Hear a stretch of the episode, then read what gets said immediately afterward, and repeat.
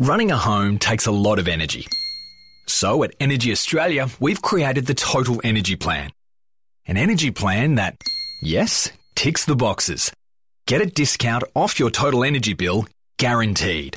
No lock-in contracts and fixed rates for twelve months. Find out how you can save with our Total Energy Plan. Energy Australia. Light the way.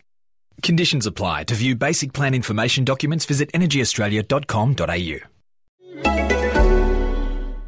You're listening to Kindling Conversation with Siobhan Hunt, part of Kindling Kids Radio. I think it's fair to say that Mia Freedman is, in Australia, a household name. She founded Mamamia, the online and now podcasting empire, focusing specifically on women, and it has been hugely popular. Mia describes herself as having no filter, and her latest book, Work Strife Balance, confirms it. I'm speaking to Mia at the Mamamia offices. Hi Mia, how are you? Hello, thanks for having me. It's a pleasure. Um, now, this book is so open. Does it ever get tricky when you're doing that and your family is part of all of that?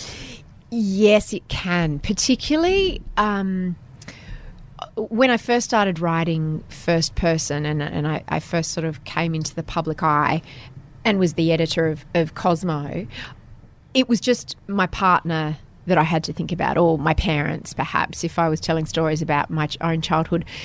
But, of course, when I started having children, their stories were inter- interwoven with mine. And I think that this is an issue for all parents. You don't have to be in the public eye. If you've got a Facebook page or an Instagram account, you have to make decisions every day about what you're going to share and what you're not going to share. You know, I, I really like this term sharenting, because so often we talk about rules for kids with social media, but something that I've learned with a, with a, a son who's nineteen now is that there also need to be rules for parents. So my daughter is eleven and my youngest son is eight. My eldest son has suffered the most, I guess, in terms of borne the brunt of my, my trial and error with this. So there, there have been things that I sh- have shared about him, not realising that they would be embarrassing to him. Because the things that are embarrassing to kids, particularly in those ages from about eight years old to about seventeen, they're very difficult years. And, and for a parent, they're really interesting, challenging years, and there's funny stories and this and that, and we want to share them. But my son, who's eight, he recently said to me, "Mum, if you Google Mia Freedman's kids, there are pictures of me on the internet." And I went, "Oh, how does that make you feel, sweetheart?" And because he didn't seem happy. And he goes, "It doesn't make me feel very good, Mum." He said, "There's one picture there of me in a nappy." And I was like, "Oh, sweetheart." And, and he was just mortified. And in actual fact, it wasn't him. It was me holding someone else's baby. But to him, he thought he thought that was the case. And everyone wears nappies. Like, what's the problem? No parent would think that that would be a problem. But even the fact that he was a baby or he was a child was embarrassing to him. So all these things that seem like us to just be adorable, common, bog standard things of childhood, your kids can be mortified by them for a while. And so um, I think that this is something you only realise in hindsight. And in actual fact, there are only a very small handful of photos of my kids on the internet. Yet I've still managed to, in my writing on occasion, breach my eldest son's trust in ways that he's been appalled by. And he, he wrote a chapter in this book talking about how I've breached his trust by writing about things that he thought were private conversations between us and which I just thought were good material. And how does that feel as um, a mother? I mean, we all wonder yeah. what our kids are thinking. Did you have any insight to what Luca was going to write before you actually published the book and the chapter? Like, did you know what he was going to say? In a way I did, because we've always had a close relationship, and we've always had an unusual relationship in that he's been the sort of responsible one, you know. He was my firstborn. I was pretty young. I was twenty-four. I'm not hugely responsible or mature. Um, and he's just one of those kids. He's a Virgo, and just by his nature, he's ve- always been very adult. So we've always had a little bit of a, like a, a Safi and a Dina on Ab Fab. Our relationship's been a lot like that, where he's been the sort of, we're going to be late, and I've been like, let's eat biscuits in bed. So I wasn't surprised by the criticisms that he had of my parenting and the fact that I got him to birthday parties late and, you know, I, It, it, it upset me that things that I just dismissed as being pretty unimportant in the scheme of things had really had a profound effect on him. But I think that's pretty much par for the course. The stuff about betraying his trust, that really upset me. And then, of course, he wrote some nice things as well. I loved what he said about how I taught him to be a good guy, or the good guy, how he had to be the good guy in, in the room. Because you're right, you always wonder if you're getting it right, and your kids certainly let you know when you're getting it wrong. Is Luca a bit like, when you say he's the eldest child and there yeah. is a big difference, huge big age difference, yeah. how much did parenting him change the way you parented your younger kids? And also, not just because he's the eldest, but because the way we parent has changed so much in that time. So true. Look, he was an only child for the first eight years of his life, and for two of those years his his father and I were separated. So he was an only child, and then he was a child of two single parents, and he actually thrived during that time. It was between the ages of about three and five.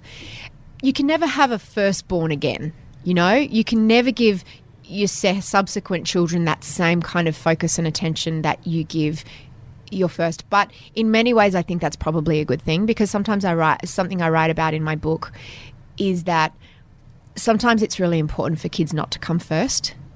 And that sounds quite controversial, and I don't mean when they're in f- distress or if they're bleeding or, you know, when you don't pick them up from school. That's not what I mean. But sometimes for a kid to know that mum can't come to the swimming carnival because she's got to be at work, or she's got to take Nana to a doctor's appointment, or mum's travelling, or whatever it happens to be, or mum's not well. I think that's really important. Kids learning to cope with disappointment and learning that our parents aren't just there in, you know, the universe doesn't completely revolve around us. Now, obviously they need to feel secure that all their needs are being met, their fundamental needs. But in terms of, of rate of response, for example, to a demand or a need or a wish or an expression of emotion, I know that I personally struggle enormously with disappointing my children and them being upset. And I find that I will take the quick fix. And I will be the one, I'm I'm good cop and, and my husband's bad cop, because he's much more about, well, they've got to learn this and they've got to be taught this. Whereas I'll just be wanting to be the fun one, um, which I don't think does them any favours. It's more fun for me, but um, I don't, I think it's selfish in many ways. I think that learning to be patient, learning to share the attention of people is really, really, really important. You're listening to Kindling Conversation, and I'm speaking to Mia Freedman about her book, Work Strife Balance, and we were just talking about parenting and uh, having such a big gap between her first child, Luca, and her other two children. Part of the book, of course, the first part is about your work mm. and the Mamamia website and everything it's become seems to be part of your D N A. Like, it sounds yeah. like when you write, you're on, you could be on your phone, you could be so watching on all different platforms. But I'm wondering, how do you relax? Because even though you might be enjoying that, your brain's going a thousand miles an hour. How does Mia Freedman chill out? What I've learned is that chilling out means different things for different people. And what I don't do is switch off. I used to feel, up until really recently, I used to feel that I should switch off.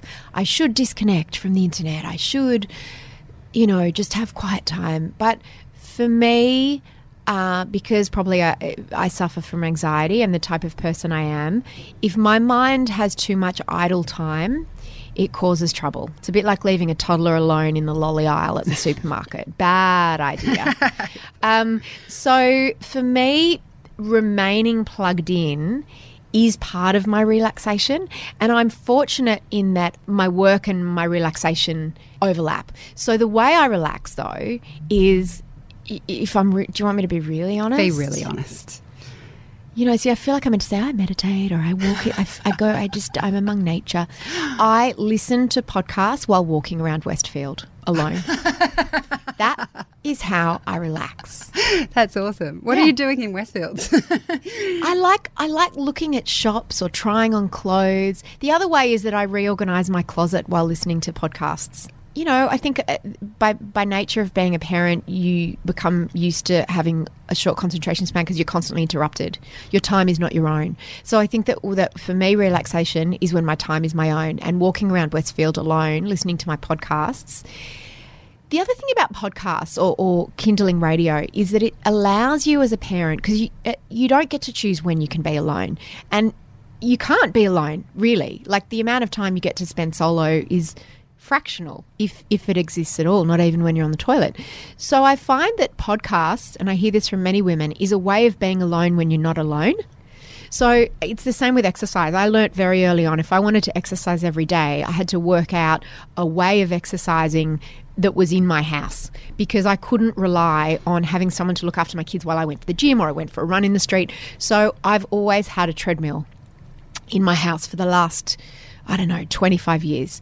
And that, and it's the same with podcasts. You know, it, it enables you, particularly if your kids are really small, You you can be with them but still feel like you're listening and learning and growing. You can sit in the park and watch them on the swings while you're still feeding your own brain. Oh, you just gave me the perfect idea. I hate going to the park. It's so boring. I hate the park too. I can't tell you how much I hate the park. And I always felt like I was such a failure and a terrible mother for hating the park, because I felt like that was just a part of motherhood. You enjoyed sitting on the floor playing games and the, you enjoyed going to the park.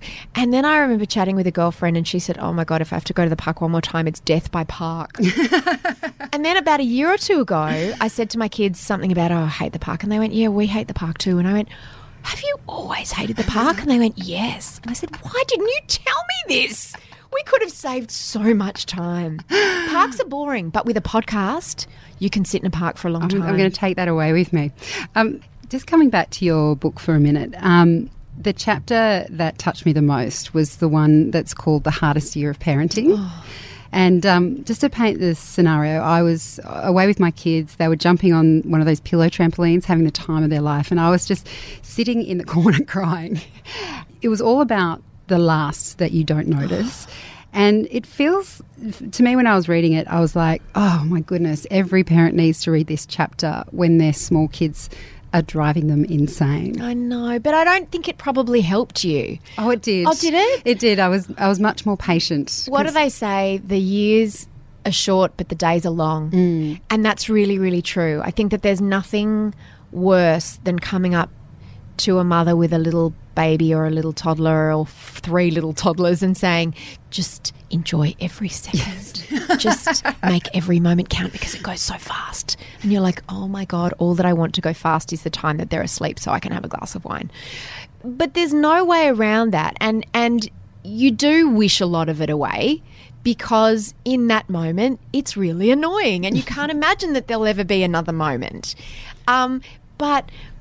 What I wasn't ready for was my child not being a child anymore. That and, and that really happens in year twelve. Like, I think because he also turned eighteen, which many kids do in their final year of school, it was like, felt so momentous. And it was so, there were all these rituals with his school and of course his eighteenth birthday, and, you know, there were final assemblies and there were parent dinners and there were all these things. So it, it I liked being stepped through that process, but I didn't realise how distressed it would make me. And the other thing that I find that I can't look at anymore is, you know, on Facebook when it comes up with memories, it makes me cry. I have to just go past it. And my husband's going through this thing of looking at back at old movies of the kids, and I can't, because I miss all those little kids. They're gone. They're all gone. And I've got different kids. I've got kids who at this moment are eight, eleven and nineteen, but there are a hundred other kids that I've had over the last nineteen years that I will never have again, that I will never see again, that I will never get to be irritated with again. And that's devastating. I don't quite know how to process that. But you don't notice it at the time. It's really like watching a sunset. You you can't actually see it. It just, you can't see where the colours change in the sunset. You just can see that at the bottom it's blue and at the top it's pink, and, and it's just in, indiscernible. But then... yeah, blink and you'll miss it. But that doesn't, when you're in the middle of it, when someone says that to you, all it does is make you feel irritated and guilty. Yes, yes. Although I didn't feel that way reading it. It, oh, did, it, it definitely made me feel uh, much more able to be in the moment. Now, Mamamia is about to, or is expanding into the U S. Is that the next chapter for you, um, moving continents, moving your life? I mean, what's the next step? Such a good question. And it's something that I've really, really toyed with. You know, when I first met my husband, I was in the process of moving to New York, I was going to move over there and, and try my hand at, at journalism. And then I met him, and then I fell pregnant pretty quickly, and, and those plans were very happily derailed. And then I had a couple of opportunities when Luca was small to move over there to edit magazines.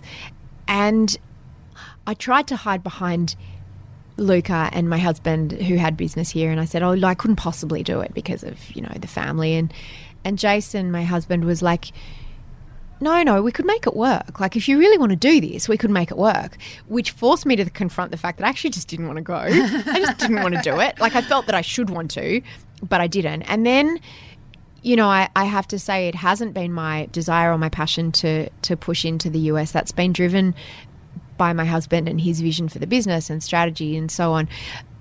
But then when I was there about a year ago, I was in New York and I thought, well, maybe we'll move the family over. Maybe we'll spend a year or so here. And I thought about it and we talked about it. And again, I've come to the conclusion that that's just not viable. So it's meant that we've had to accept that we, if we're not prepared to move over there, as you well know, it's very hard to grow a business when you're not on the ground. So because the timing is not right at the moment, we've had to scale back a little bit, or downscale um, our plans for U S expansion, which suits me fine because I'm most passionate about, about being in Australia. I want my kids to grow up here. Um, my daughter starts high school next year. You know, my son's got his own life here now. So if we moved, he, he wouldn't move with us. And so I just had to once again accept, nah, here's where I want to be. Brilliant. Well, Mia, thank you so much for your time Thanks today. Thanks for having me, and congratulations on Kindling. It's just brilliant. Thank you. Thank you. That was Mia Freedman. She's the founder of Mamamia and author of Work Strife Balance. You've been listening to a Kindling Conversation podcast. We'd like to reach as many parents as possible, and you can help us by giving us a review wherever you downloaded this episode. It means that more people can find us. I'm Siobhan Hunt. See you next time.